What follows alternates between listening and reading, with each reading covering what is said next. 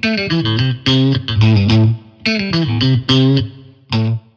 everybody, welcome to a special edition of the Denver Post Return to Sports podcast, where myself, Kyle Fredrickson, and Mike Singer are going to be discussing the return to action of the NBA, MLB, and NHL. Of course, I cover the Rockies and Broncos for the Post. Fredrickson is across the Nuggets and Avs, and Mr. Singer covers the Nuggets exclusively. So, going to be bringing you lots of insight into the format for all those leagues returning, any rule tweaks you should watch out for, and of course, potential health and safety hurdles as all three sports try to navigate the logistics back from this coronavirus pandemic. So, Mr. Singer, we'll start out with you. I know, obviously, uh, podcast listeners for the Denver Post hear you on the Nuggets Inc. podcast, but give us a brief outline of what the NBA is trying to do with this bubble format out in Florida, and uh, you know maybe some basic thoughts. Is it going to work? Are we going to have some hiccups? Uh, you know, what are you seeing and, and hearing from your sources, Mike? Uh, so yeah, it is an unprecedented experiment that the NBA is trying to undertake. 22 teams will be going down to Orlando beginning from July 7th to the 9th. They're going to stagger their arrivals to try to minimize risk. Um, that is one of probably hundreds of uh, risk mitigation uh, decisions that they've made uh, in terms of you know guys aren't supposed to leave the bubble when they get down there. There's a 10 to 14 day quarantine period if they do. Guests are only going to be allowed come the second round. Uh, there are going to be a litany of daily health monitoring checks from uh, I think every player gets a pulse oximeter, the things you clip on your finger. You get a smart thermometer. So, I mean, the NBA in a 113 page health and safety protocol laid out in exhaustive detail uh, what the players, the teams, their staffers should expect. The thing that I think is the most interesting, um, you know, development from the NBA standpoint is that they released their health and safety protocol uh, at a time when cases, uh, at least around the country, were starting to begin uh, their descent. So it, it, was past that initial wave where we thought, okay, maybe momentum is heading down, and we have finally, uh, you know, flattened the curve. Right. And now we are about two, three weeks past when, when, when some states have begun opening, and, and, and I don't think Florida, even particularly, really shut down entirely. Um, and now they're back up. I believe yesterday they we set a record: forty-five thousand new cases uh, throughout the United States yesterday. So the NBA, there is no doubt that they are questioning their format and they are questioning whether it is prudent, whether it's practical, whether it's safe for their players to go down there, given the spikes, uh, particularly in Florida. So uh, I, I, I, know I just covered a ton of information in however long, but that, that's the primer on what the NBA is trying to do. Yeah, Mike, you touched on an important topic because we're seeing across the nation some concerns about a resurgence of coronavirus, a second wave, just as these three pro sports leagues are trying to get back into action. Obviously, high school sports are trying to find some footing with summer workouts. So, that's going to be a daily you know update as we continue to monitor that uh, from all three leagues perspective. But mike wanted to pick your brain on one other thing real quick before we move to the nhl and the avs. Uh, actually two things. First of all you wrote about the ring that players may or may not be wearing uh, that would monitor medical vitals etc there's some privacy that concerns that come with that. Can you go into that? And then hey let's talk some real basketball. What are the chances these nuggets can run the table in this bubble format to a title. Yeah, so the NBA announced uh, a couple days ago in one of their now dozens of memos that they've partnered with Oura Health, uh, which is basically a, a, a, ring that I think retails for around three hundred dollars. It measures a bunch of vitals, um, your your heart rate, your uh, I think I think your oxygen flow or, or something in that capacity. And the NBA offered all of its players and staffers the opportunity to wear that ring, which could potentially identify pre-symptomatic uh, people in terms of if they've gotten the virus. Uh, this would obviously be before you start showing uh, any sort of symptoms. So they, they've given players the option there, and they've the ring also tells people whether they're high risk. So it sort of alerts the NBA, the NBPA, uh, and the player himself uh, if he's vulnerable. Um, players are not going to be forced to wear this by any means, and like you said, there are privacy concerns. Um, teams will not be informed of the specific vitals unless there is a higher risk, unless this ring gets triggered, uh, in which case then a physician may be informed and the player might have to consult with a physician. So there are definitely privacy concerns, but essentially the information gleaned from that ring can be put into a study um, in conjunction with University of California, San Francisco, and they can continue to study this uh, and so sort of see um, if this ring is a predictor. Uh, in, a, in a hard pivot, I'm going to uh, go to the Nuggets' chances, and I, I really do believe that they have a, a, a, very good chance to make significant noise in the postseason. I've talked to several starters, um, including Will Barton uh, yesterday, and Will Barton told me that he goes, like I told you all season, we're as good as any team in the Western Conference. We can go deep. Uh, it's just a matter of we avoid injuries, if we gel, if we if we get a rhythm quickly. Um, and you know, him, Jamal Murray, and Coach Malone, Michael Malone, have talked about the possibility of winning a title. And you know, to sum it up, I just think that this is going to be a complete crapshoot down in Orlando, where upsets are far more likely, and teams that you wouldn't necessarily expect to make deep runs have a better shot. Again, folks, that's Mike Singer. I'm Kyle Newman. We also got Kyle Fredrickson plugged in on the line on this podcast, a special edition Denver Post podcast on the return of pro sports here in America. Mike was just running down the NBA and Nuggets chances. And of course, Nuggets, one of the most highly hyped teams around Denver right now, right along with the Avalanche in the NHL. They've had their season suspended, obviously, and they're working on a return to play. Uh, Kyle Fredrickson, Kyle Squared, as we like to affectionately call each other. Um, give us an insight into the return to play for the NHL, format, potential hurdles, any rule tweaks, anything like that. Yeah, it's uh, the NHL took a little bit of a different approach to the NBA. I think it's it's good to sort of follow their plan with this plan, and, and the biggest difference right now being that we still don't know where these NHL games are going to be played. Uh, the NHL, when they initially said, uh, "All right, here's sort of our plan. Here are four phases when we'd like to get things going back up," uh, they really only listed a number of finalists. And as of today, looking at here at 11:15 a.m. on Thursday, these these things can can change so quickly uh, the league is down to six different uh, cities that it might host games in. Three in the U.S., Chicago, Las Vegas, and Los Angeles, uh, and then three up there in Canada, Edmonton, Toronto, Vancouver.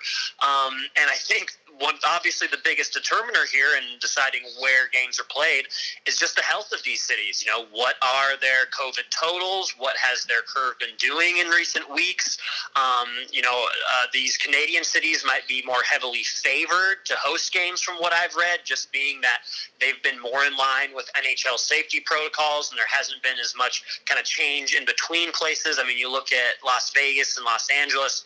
You know, right now the West Coast seems to be blowing up with cases. There's got to be some level of concern there. Uh, but once uh, you know games are scheduled and they're able to figure this out, it seems like it's good to have a little bit of movement. Uh, we're going to see a system where the top four teams uh, from each league uh, are going to play for seeding uh, the top four seeds to, to start an immediate playoffs, where that we're basically going to go right into a playoff system, and then the remaining eight teams from each league. So it's the top twelve teams from each league. then they'll play in a best of five series uh, to decide those remaining seeds. So it's a little complicated. They're basically playing mini playoffs to get into the playoffs to start those series. Uh, but it's looking like right now training camps will start on July 10th, uh, and then that 2014 tournament uh, looks like that's going to begin at July 30th. But we still don't know where. We still don't know when. Um, there are some variables here um, that could change. You know, and in terms of, of what it's going to look like and, and you know how these games are going to resume, much like the NBA, I think we're going to see some sloppy play. We're going to see some guys who, who need a few games to gel and, and, and, and to get things together. And, and while the Avalanche are going to be healthy on paper for the first time since, geez, the, the beginning of the season, they've right. been through different injuries. Um, that's going to throw some some some new uh, some nuance into all this. As of right now, I, there's one New Jersey sports book uh, that's got the Avs with the sixth best best shot at the Cup. That seems a little bit low to me, but they're certainly right in the mix. And I think, in my opinion, uh, the the Colorado Pro team with the best chance uh, to win a championship this year. Yeah, so just like the Nuggets, they had championship aspirations coming into 2019-20. Uh, Avs, like you said, probably even higher title aspirations for that Stanley Cup. What does Coach Bednar have to do, in your opinion, to uh, get his now finally healthy team gelling again and, and get all his stars, Landeskog, etc., really grooving? And, and like you said, where it's kind of going to be a show and go format. Yeah, it's fascinating because you know Bednar hasn't had this team all year. You know, the Avalanche they they finished about eighty five percent of the regular season before COVID hit. Uh, you know, forty two wins. They had the second most points in all of the Western Conference. So you know, you're talking about you know basically the the, the Clippers or the Lakers of the West in the NBA in terms of where, where they're seated right now. Um, but they did it when they were hurt. They did it in long stretches without you know one or both of their goaltenders. They were down to their third or fourth goaltender. Uh, you know, Nathan MacKinnon was one of the only forwards who wasn't out for a significant amount of time uh, with injury. So the fact that he carried this team and, and, is playing like a legit MVP candidate without kind of those all those role players, I think it really puts him in that Hart conversation of being a guy who maybe should win it this year because of some of those other circumstances. Now the the big break in play, we'll, we'll sort of see what happens. But you know, to your original point, what, what does Bednar need to do to, to get this team ready and going? I think the biggest thing, and this is something that Mark Kiszla touched on in the paper this week, um, is the goaltending. He's got two good goaltenders in Pavel Francouz and Philipp Grubauer, but the problem is they've been great in stretches without any kind of consistency. So can he get one guy to be great? Is Philipp Grubauer the number one goalie like this team had planned in the beginning of the year? Or are they going to be thinking they're lucky stars that they got a guy like Pavel, Pavel Francouz who really came out of nowhere off the radar uh, to help this team this year uh, in ways that people didn't expect? So uh, they're going to need both these goalies to, to make a deep postseason run. Um, but in the end, uh, as I mentioned before, the Avalanche on paper are as talented as any team in the NHL, um, especially that top lineup of MacKinnon, Rantanen, and Landeskog. Um, and if they play to their potential, I don't see any reason why they can't make a deep run or, or even make it to the, the Cup finals. So goaltending intrigue for the Avs. Shirley Fredrickson and Mike Chambers, the other beat writer on that beat, will stay on top of that as uh, the Avs start to progress towards training camp and the NHL season firing back up. Again, folks, say special Denver Post Sports podcast on the return to sports. And we'll move on now to Major League Baseball, which, uh, guys, fair to say has been a tad more messy than the return of the other two leagues, eh? Yeah, yeah think you think uh, that, that seems about right. you've had a little bit more of a task covering all that than, than, than me and Mike at this point. It's been exhausting to follow. I mean, you know, and I say that as as someone who works in sports media.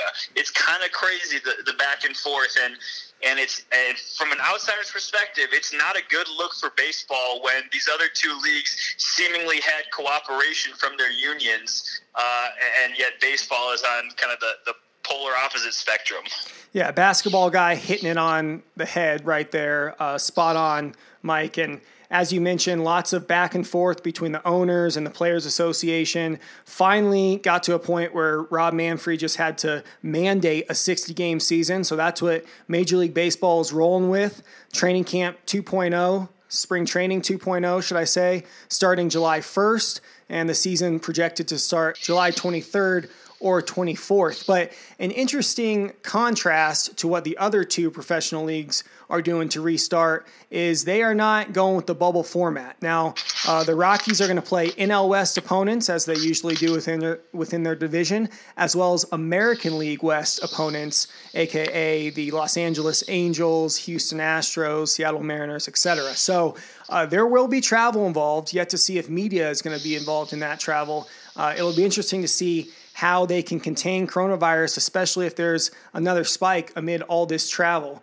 Uh, another thing to look at is kind of the quirks and rule tweaks. Now, we're not getting expanded playoffs as we would have had had the owners and players come to an agreement. It was going to be 16 teams, but now it's just going to be the usual 10. So no more intrigue there, but a short 60 game sprint of a season, in my opinion, figures to help the Rockies. I mean, they, they lost 91 games last year.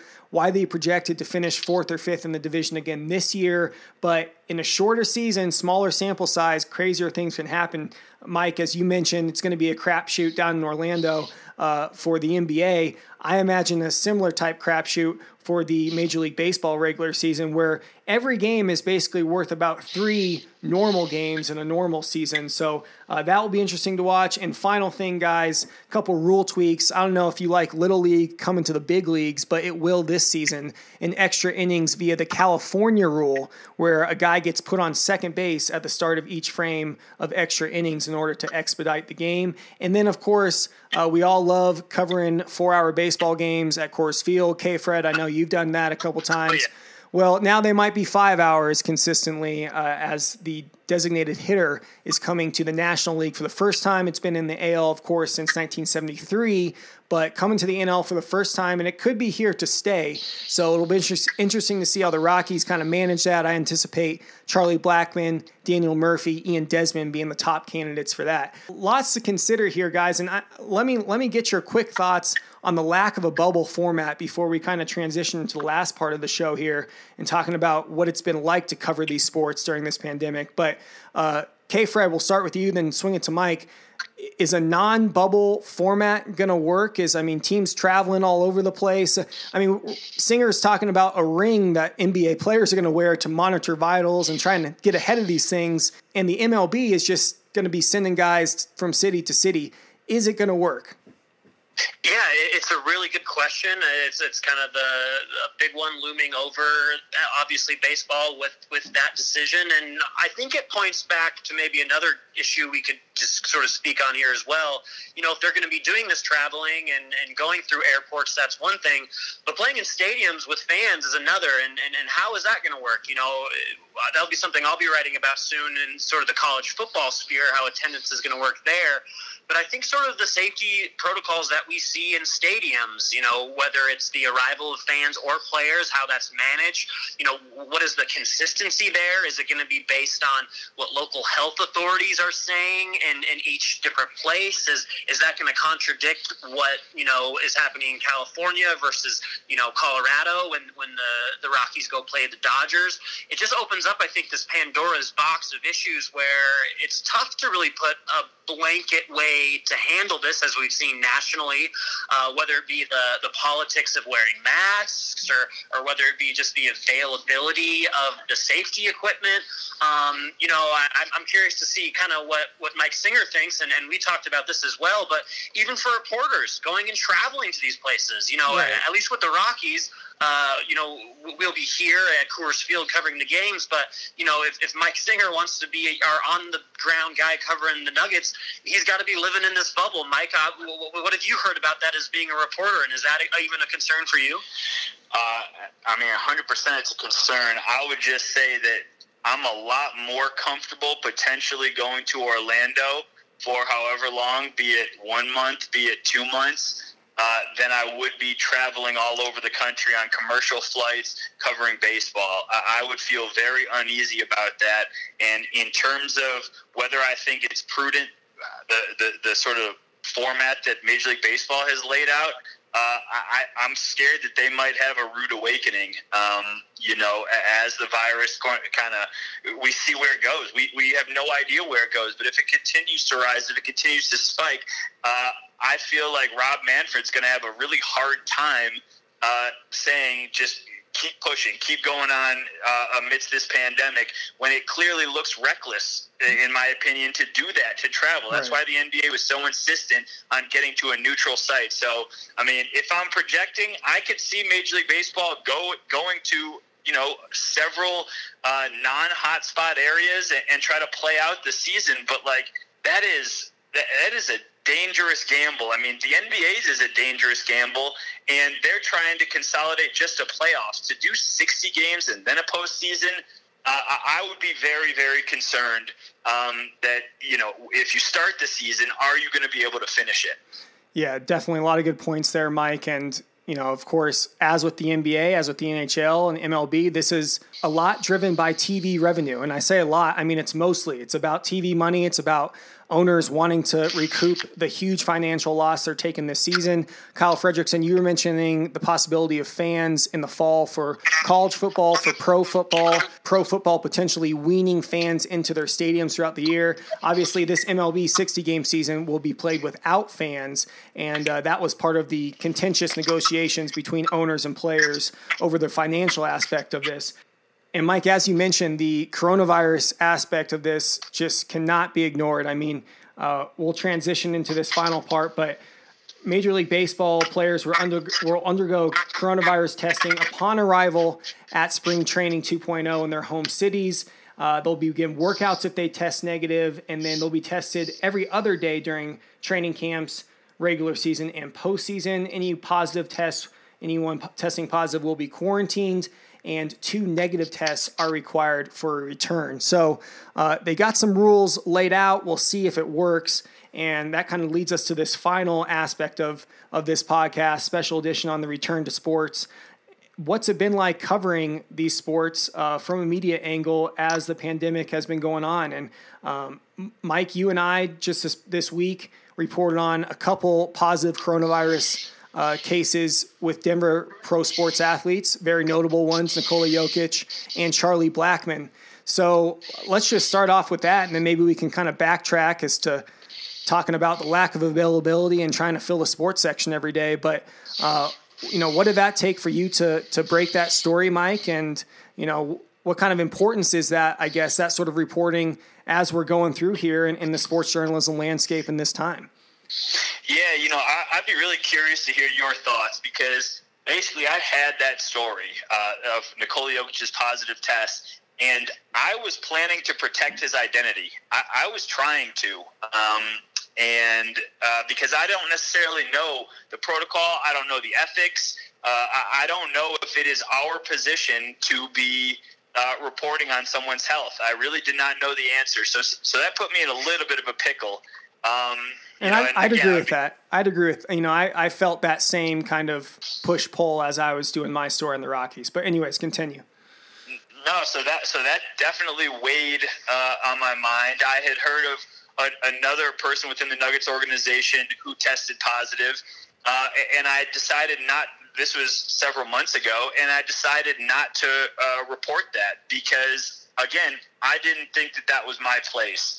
Um, I had heard that the NBA uh, might try and you know give a release and, and, say this is the X amount of positive tests that we've had. Uh, and frankly, it's just a question of is that identity obviously it's newsworthy, but is it our place? And is, is it because it's so sensitive and so personal? Is that the teams or the, the players' position to be releasing that information? And frankly, I don't necessarily know the answer. But um, you know, like, like, you said, huge news with Nikola Jokic still being in Serbia. Um, he tested positive uh, after being exposed at an exhibition game um, in in Belgrade, and so now it's just a matter of when can the Nuggets get him back stateside? Uh, when can he start training again? Uh, on Jan- on July 1st, there's mandatory workouts at the Pepsi Center, and it's unclear whether he's going to be back for that.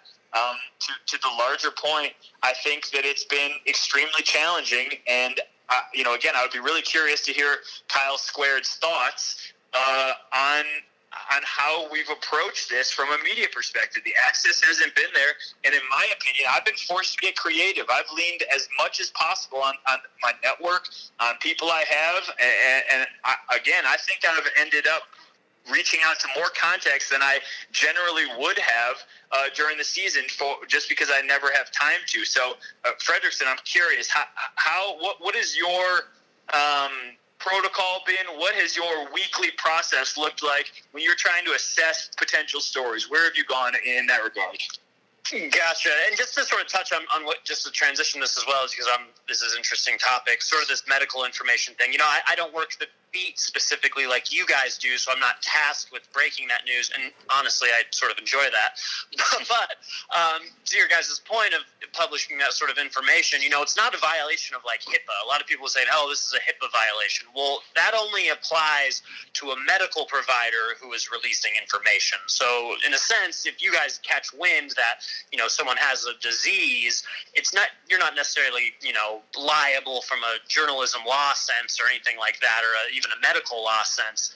Um, but yeah, I, I, think that's that's difficult for me in my role. Though, what's been nice uh, with no sports going on, it's been difficult because without having games to cover, this is a challenge. But it's allowed me to kind of write about whatever I've wanted to write about. And for me, you know, growing up in Colorado, I love the outdoors. So I, you know, did a long story about fishing and, and what's allowed during the pandemic, what state parks are doing for, you know, social distancing wise and everything like that. Uh, wrote about booming bike shops in the Denver metro area. If, if you want to buy your kid a, a, bike for Christmas, a brand new, nice one, uh, you better order it now if, if you want to get it here in time. Um, so, you know, I, I, think this pandemic has, has kind of shined a light on the sports world. Um, in ways that are forcing us to pay attention to them, or, or at least allowing people to kind of expand their attention uh, without just the constantness of games and analysis and the daily grind. Um, I know initially, I'm sure you guys agree with this, it was almost a bit of a relief uh, to get a break from that grind, not having those games every day, getting a chance to kind of sit back and look at big picture stuff. But I tell you what, I'm, I'm getting pretty stir crazy at this point. point, and uh, the, the day that the Rockies are, are back in Coors Field, if we're also in the press box, uh, it's going to be a day to celebrate for sure. Yeah, the Denver Post sports section definitely needs the return of sports and games happening again, even if they're not happening in front of fans. And uh, just to kind of put a cherry on top of that conversation, and in addition to the more you know difficult reporting that I've had to do over this pandemic, like uh, breaking the news about Charlie Blackmon, which you know, by the way, we we had considerable discussion about you know naming the players w- within the newsroom and w- with the editors. And, and ultimately as as you discussed mike you know players reporting to training camp for the nuggets players reporting to spring training 2.0 for the rockies. Now who knows if we would have access to you know the players come july 1 in any sort. But at any rate i'd imagine charlie and the other two players uh, would still have to be quarantined at that point, you know, a couple weeks from their uh, test date. So uh, the question would arise, you know, it's just like a on the field injury. Like if something keeps them from getting to camp, from being part of the team, uh, we felt like it was our duty to report about it. So beyond that, those kind of you know tough decisions and tougher reporting, I've enjoyed, like you said, K. Fred, just kind of relaxing back and taking a look at the bigger picture. I think I'm really p- proud of our icon series that we've done across all the sports now, and the football one's finishing up. But we've done uh, baseball, we did basketball. Um, it's it's really turned out great, and I think, as you fellows would probably admit, or as you fellows would probably agree with, it's a it's a great way to really encapsulate all the individuals uh, around Denver um, locally on a professional level, college level, who have, who have really contributed to the sports scene here and, and helped it thrive. Um, I would say my my favorite one that I did, oh, I, I, had a lot of them, but I would say the uh, feature I did on Colorado Mesa coach Chris Hanks, who former um, college baseball star. He was to probably be a pretty good big leaguer, but his shoulder blew out, and then he went over to Colorado Mesa, built them into a Division two powerhouse. I'd be curious. I know you, both of you guys did some of those icon series. What uh, what story or person stuck out to you? Um, I, will jump in. I uh, I profiled Becky Hammon, um, who had a pretty legendary college career at Colorado State. And uh, despite not being able to get in touch with Becky, she is tricky and reticent to talk to the media. Uh, I talked to one of her college coaches. I talked to Sue Bird, um, who obviously played against her in the WNBA, uh, and I talked to Danny Green, who uh, was coached by her by her as uh, a professional with the San Antonio Spurs. Now that Becky is an assistant coach down in San Antonio with Gregg Popovich, so uh, I, I, just thought it was cool. Uh, again, we generally don't have time to explore uh, those personalities and those stories and those people that make up the fabric of our sports in this state. And so that was kind of a, a welcome project. Um, and you know in searching for trying to find things to do it was fun to be able to sink your teeth into stories like that i know i did Becky Hammon. I, I wrote a story on Mahmoud Abdul Rauf, who was kind of the Kaepernick before Kaepernick um, in 1994. And I also talked to Nuggets Hall of Famer Alex English. So none of those none of those things I would have been able to do uh, if we would have been in the grind of the season. For sure, and just in that the same vein as what Mike talked about, uh, one icon series story I did was on the legendary uh, CU women's basketball coach Ceal Barry. And to be honest, the best part of it was getting out of my house, driving to Boulder, and meeting her in her backyard, and actually like seeing someone face to face that I'm writing about. Because doing so many phone interviews, you know, as a journalist, you're trying to really kind of paint a picture, and and I think we're still able to do that over the phone. Um, but it just was so refreshing to just actually see someone I was talking to, um, and, and and getting to kind of put that into the story. Uh, just sort of the little things that uh, maybe you took for granted in a, in a pre-coronavirus world. Again, folks, this has been a special edition Denver Post podcast about the return to sports and covering sports amid the coronavirus pandemic. I'm Kyle Newman alongside Kyle Fredrickson and Mike Singer. Be sure to keep it tuned to denverpost.com slash sports and be sure to subscribe to the paper. Really appreciate your support during this time as we continue to bring you all the updated information and it will be coming in quick here over these next couple weeks as MLB, NBA, and NHL all get back to action. Uh, guys, thanks for calling into the show and uh, you stay busy on your respective beats. Thank you so much. I like Kyle Squared, by the way. it's a cute nickname. It's pretty. It's cute. I want a nick. I want a cute nickname. All right, we'll hang out, Mike, and develop a cute nickname together. Okay. Cool. Cool. Cool. Right. Cool. Folks, DenverPost.com/sports. Thanks for listening in, and until next time, take it easy.